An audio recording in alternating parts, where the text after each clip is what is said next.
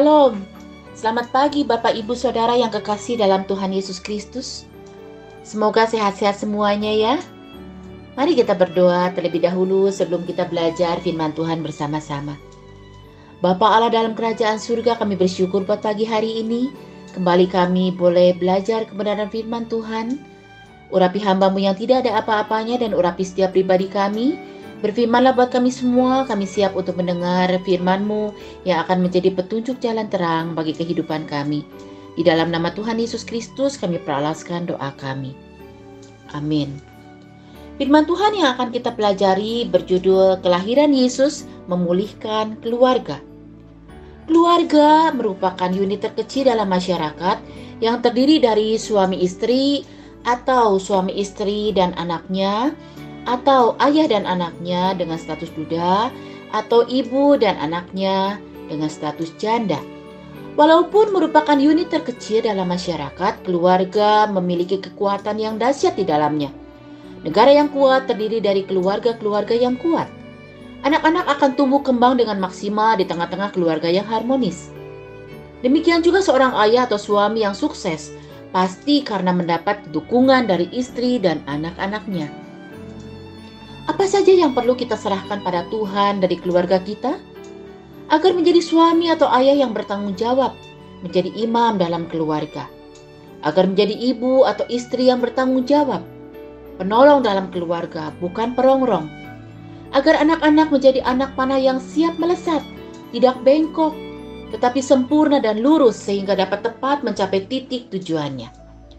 Agar keturunan kita menjadi orang-orang yang takut akan Tuhan, mengasihi Tuhan, dan menghormati Tuhan. Mungkin ada yang berkomentar, "Ah, itu sempurna sekali. Keluarga saya tidaklah demikian. Suami saya kasar, istri saya cerewet, anak-anak saya susah diatur dan pemberontak. Bagaimana ini?" Tidak ada gading yang tak retak. Artinya tidak ada yang sempurna dalam dunia ini termasuk keluarga kita. Semua pria dan wanita pada waktu memutuskan untuk menikah tentunya menginginkan keluarga atau rumah tangga yang harmonis. Namun, seiring berjalannya waktu dan berbagai peristiwa yang terjadi, tanpa disadari, keinginan itu menjadi pudar. Yang ada hanyalah fakta bahwa keluarga kita ternyata saat ini tidak seperti yang diharapkan. Yang kita butuhkan adalah pemulihan keluarga kita yang dikerjakan oleh tangan Allah yang penuh kasih. Kembali pada niat awal pernikahan. Kita semua ingin memiliki keluarga yang harmonis. Untuk mewujudkan hal itu, marilah kita belajar dari seorang pribadi yang berkaitan dengan suasana Natal saat ini. Seorang pria yang berhati lembut dan penuh tanggung jawab, yaitu Yusuf. Matius 1 ayat 19 sampai 20, ayat 24 sampai 25, demikian firman Tuhan. Karena Yusuf suaminya seorang yang tulus hati dan tidak mau mencemarkan nama istrinya di muka umum, ia bermaksud menceraikannya dengan diam-diam. Tetapi ketika ia mempertimbangkan maksud itu, malaikat Tuhan nampak kepadanya dalam mimpi dan berkata, Yusuf anak Daud, janganlah engkau takut mengambil Maria sebagai istrimu, sebab anak yang di dalam kandungannya adalah dari roh kudus.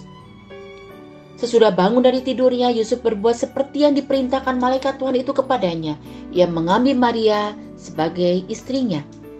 Tetapi tidak bersetubuh dengan dia sampai ia melahirkan anaknya laki-laki dan Yusuf menamakan dia Yesus.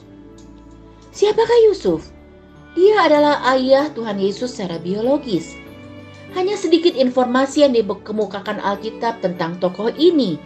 Namanya paling banyak tercantum dalam Injil Matius itu pun hanya pada bagian yang menceritakan permulaan kehidupan Tuhan Yesus. Yusuf adalah anak dari Daud, cucu Matan, Matius 1 ayat 16. Dua kali dalam Alkitab Yusuf disebutkan sebagai anak atau keturunan Daud dalam Matius 1 ayat 20 dan Lukas 1 ayat 27. Pekerjaannya adalah tukang kayu. Walaupun ia hanya tinggal di kota kecil Nazaret, sebagai keturunan Daud tentunya ia dikenal dan dihormati orang-orang di sekelilingnya. Alkitab mencatat bahwa Yusuf adalah seorang yang tulus hatinya. A righteous man, berbudi, budiman. Yusuf adalah orang benar. Dalam Alkitab bahasa Sunda dikatakan jelema benar. Ia setia dan taat dalam melakukan hukum Taurat menurut Alkitab terjemahan bahasa Sunda. Sekalipun demikian, Yusuf pasti sulit mempercayai dan memahami peristiwa yang sedang terjadi. Sebagai seorang pria tentunya ia sangat kaget, marah, dan kecewa ketika mengetahui bahwa Maria tunangannya telah mengandung seorang bayi. Ia sangat mencintai Maria, tetapi dalam benaknya pastilah berpikir, anak siapakah yang dikandungnya? Dengan siapakah Maria telah berzina? Bagaimana mungkin semua ini terjadi dan menimpa hubungan mereka? Benarkah ini Maria? pikir Yusuf. Bisa kita bayangkan betapa kacau dan kecewanya Yusuf ketika mendapati orang yang sedemikian dipandang tinggi dan dihargainya itu ternyata dicurigai telah melakukan hal yang begitu mengejutkan. Betapa kita bisa dikecewakan oleh hal yang paling kita harapkan. Barangkali Bapak, Ibu, Saudara saat ini sedang mengalami hal yang serupa dengan Yusuf. Barangkali pasangan saudara mengecewakan saudara. Barangkali anak-anak saudara membuat saudara menangis. Barangkali saudara sedang kecewa pada orang tua saudara yang tidak sesuai dengan harapan saudara. Mari kita pelajari bagaimana sikap Yusuf untuk mengatasi kekecewaannya, sehingga hubungannya dengan Maria dipulihkan. Betapa berat pergumulan yang berkecamuk di dada Yusuf antar kecemburuan yang merupakan amarah seorang lelaki dan perasaan cintanya kepada Maria. Dalam tradisi perkawinan Yahudi, hubungan seorang pria dan wanita yang menjurus kepada pernikahan terdiri dari tiga tahap, yaitu tahap pertama adalah tahap saling berjanji. Tahap ini sering diawali oleh kedua pihak orang tua atau wali ketika pasangan itu masih kecil. Kadang-kadang sampai masa pertunangan si pria tidak pernah bertemu dengan si wanita. Tahap kedua adalah tahap pertunangan.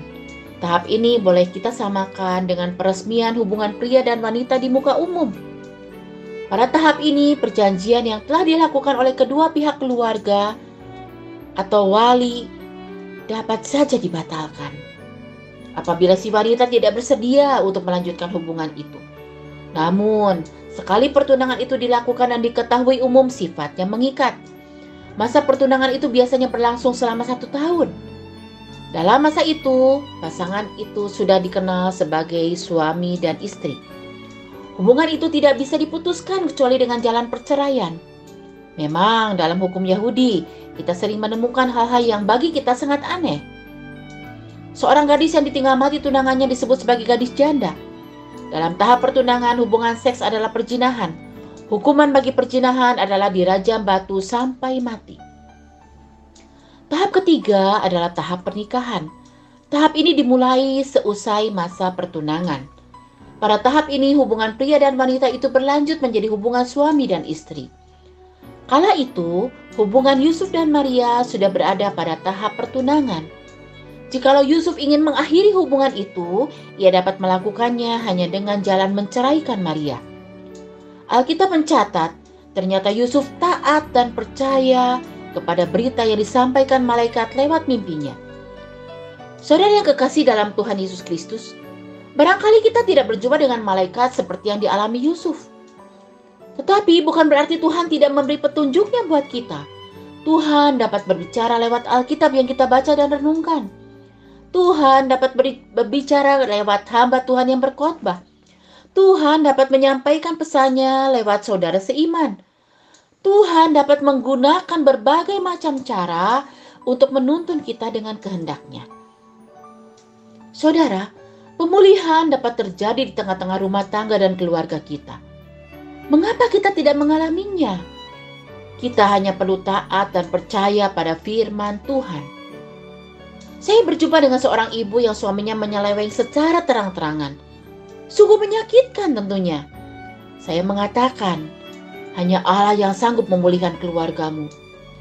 Tugasmu sekarang adalah taat dan percaya pada firman Tuhan.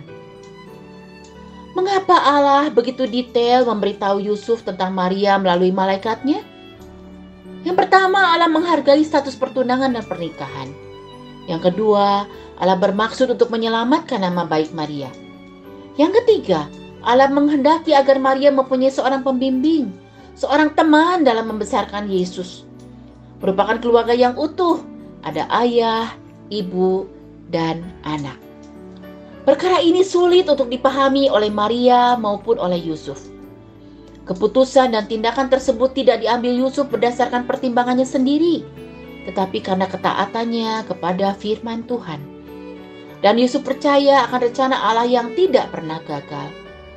Hal ini juga tampak dalam dua peristiwa berikutnya. Ketika lewat mimpi malaikat Tuhan memerintahkannya untuk membawa keluarganya menyingkir ke Mesir, Yusuf segera melakukannya. Dalam Matius 2 ayat 13 sampai 14. Lalu ketika malaikat Tuhan memintanya berangkat kembali ke tanah Israel, Yusuf pun segera melakukannya. Ayat 19 sampai 21. Ketaatan dan kepercayaan Yusuf kepada firman Tuhan mengalahkan segala rasa curiga, marah, dan kecewa yang berkecamuk di dalam dirinya.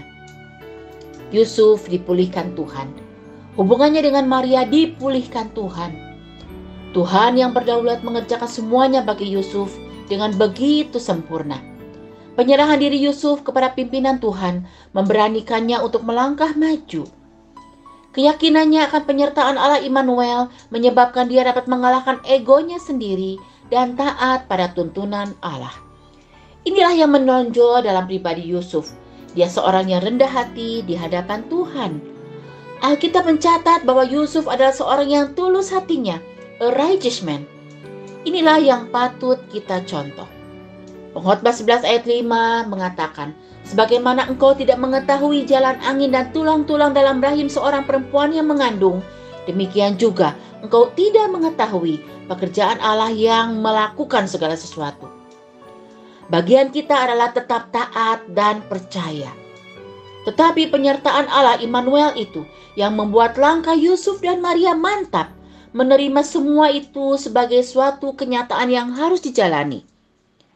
Setelah Yusuf taat dan percaya pada perkataan Allah lewat malaikatnya, tanpa ragu Yusuf mengambil malaikat, mengambil Maria menjadi istrinya karena memang itu adalah rencana Allah yang harus dikenapi. Yusuf berlapang dada menerima Maria yang sedang hamil. Keputusannya menunjukkan bahwa Yusuf adalah seorang yang rendah hati. Langkah selanjutnya setelah taat dan percaya adalah kerendahan hati untuk bertindak. Yusuf kuat dan sabar menghadapi gunjingan pihak luar. Yusuf hanya berpegang pada Allah yang telah menunjukkan dengan jelas kehendaknya lewat mimpi. Seorang yang rendah hati adalah seorang yang kuat karena dia menyadari keterbatasan kemampuan dirinya sehingga tidak merasa angkuh ataupun sombong. Seorang yang rendah hati adalah seorang yang kuat karena dia dapat menerima orang lain apa adanya.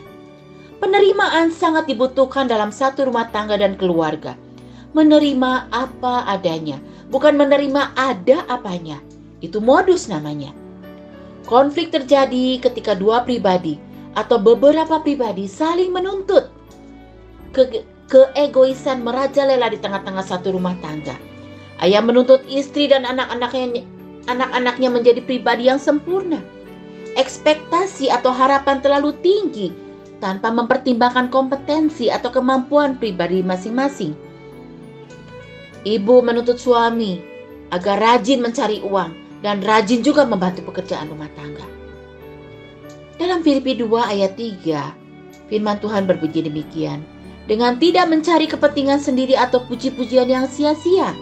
Sebaliknya, hendaklah dengan rendah hati yang seorang menganggap yang lain lebih utama daripada dirinya sendiri. Pesan firman Tuhan pada pagi hari ini ialah satu, Tuhan mau memulihkan rumah tangga, keluarga kita, semua lewat kelahiran Yesus Kristus yang kita rayakan di akhir tahun 2021 ini. Yang kedua, bagian yang harus kita lakukan adalah taat dan percaya akan firman Tuhan. Tetap lakukan firman Tuhan apa pun yang terjadi. Tiga, jadilah pribadi yang rendah hati di hadapan Tuhan dan manusia. Seorang yang rendah hati adalah seorang yang kuat karena dia menyadari keterbatasan kemampuan dirinya sehingga tidak merasa angkuh atau sombong. Seorang yang rendah hati adalah seorang yang kuat karena dia dapat menerima orang lain apa adanya. Marilah kita menerima pasangan kita apa adanya. Marilah kita menerima anak-anak kita apa adanya. Janganlah saling menuntut. tetapi marilah kita saling menerima dengan kasih, bukan karena terpaksa. Saudara mau melakukannya? Semoga dengan perantaraan Yesus Kristus Allah mengerjakan di dalam kita apa yang diinginkannya. Hendaklah Kristus dipuji selama-lamanya dalam hidup kita semuanya. Amin. Tuhan Yesus memberkati kita semua.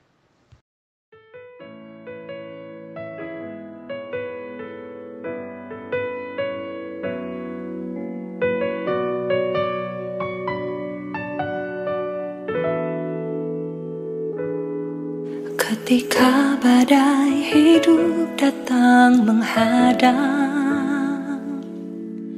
Hingga tak sedikit tenggelam karenanya. Kepada siapakah kami datang berharap?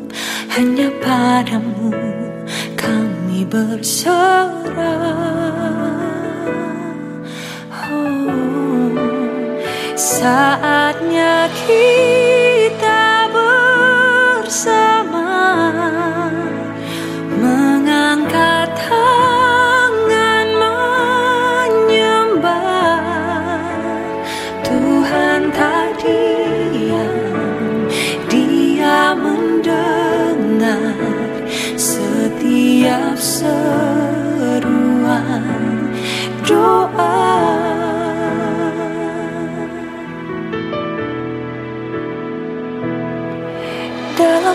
kasihmu kami merasa tenang. Ada penghibur